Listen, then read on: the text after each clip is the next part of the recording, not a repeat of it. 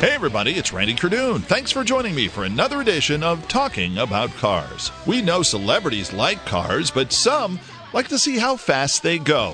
Former iCarly star Nathan Kress and motorsports blogger Matt D'Andrea, known as the Motorator, recently took to the track at the Oval in Irwindale, California.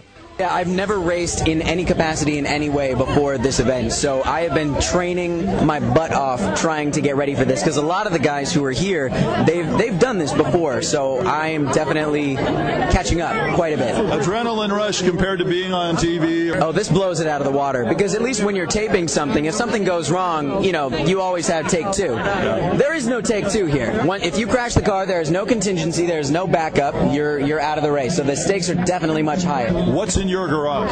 In my garage is a 2010 Camaro 2LT. So if you had a chance to get an older car, what, is there anything that you would really want? See, I, I'm, a, I'm a Camaro guy, so I would say probably a 67 Camaro SS. 67 Camaro? 67 or 69, not a 68. I'm a 67 or 69. Wait a minute, what's the difference between 67 and a 68? Everything. they do look very similar, but I just, it's I don't I, I think it's an odd number thing.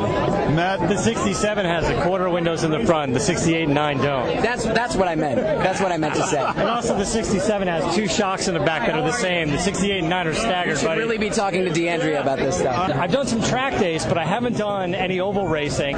So this is the first time I'm racing, and I'll tell you what I've learned is it's a lot harder to go left than I thought it was going to be. You could go too far left, you can go not enough left, not enough left. Like I've spun out twice out there. you're in there, you have no speedometer. You don't know how No, fast you you're don't. going. You have no mirrors per se. This is your speedometer. That's it. Oh, is it? Explain that concept for me. Because when you start clenching, you're going too fast. That's- Do you concur, Nathan? I actually, in my car specifically, I just started training in this one, and it has a phenomenal amount of vibration that I didn't have in the car before. And for me, I know that when my teeth start hurting because they're like rattling together, that it's time to slow down.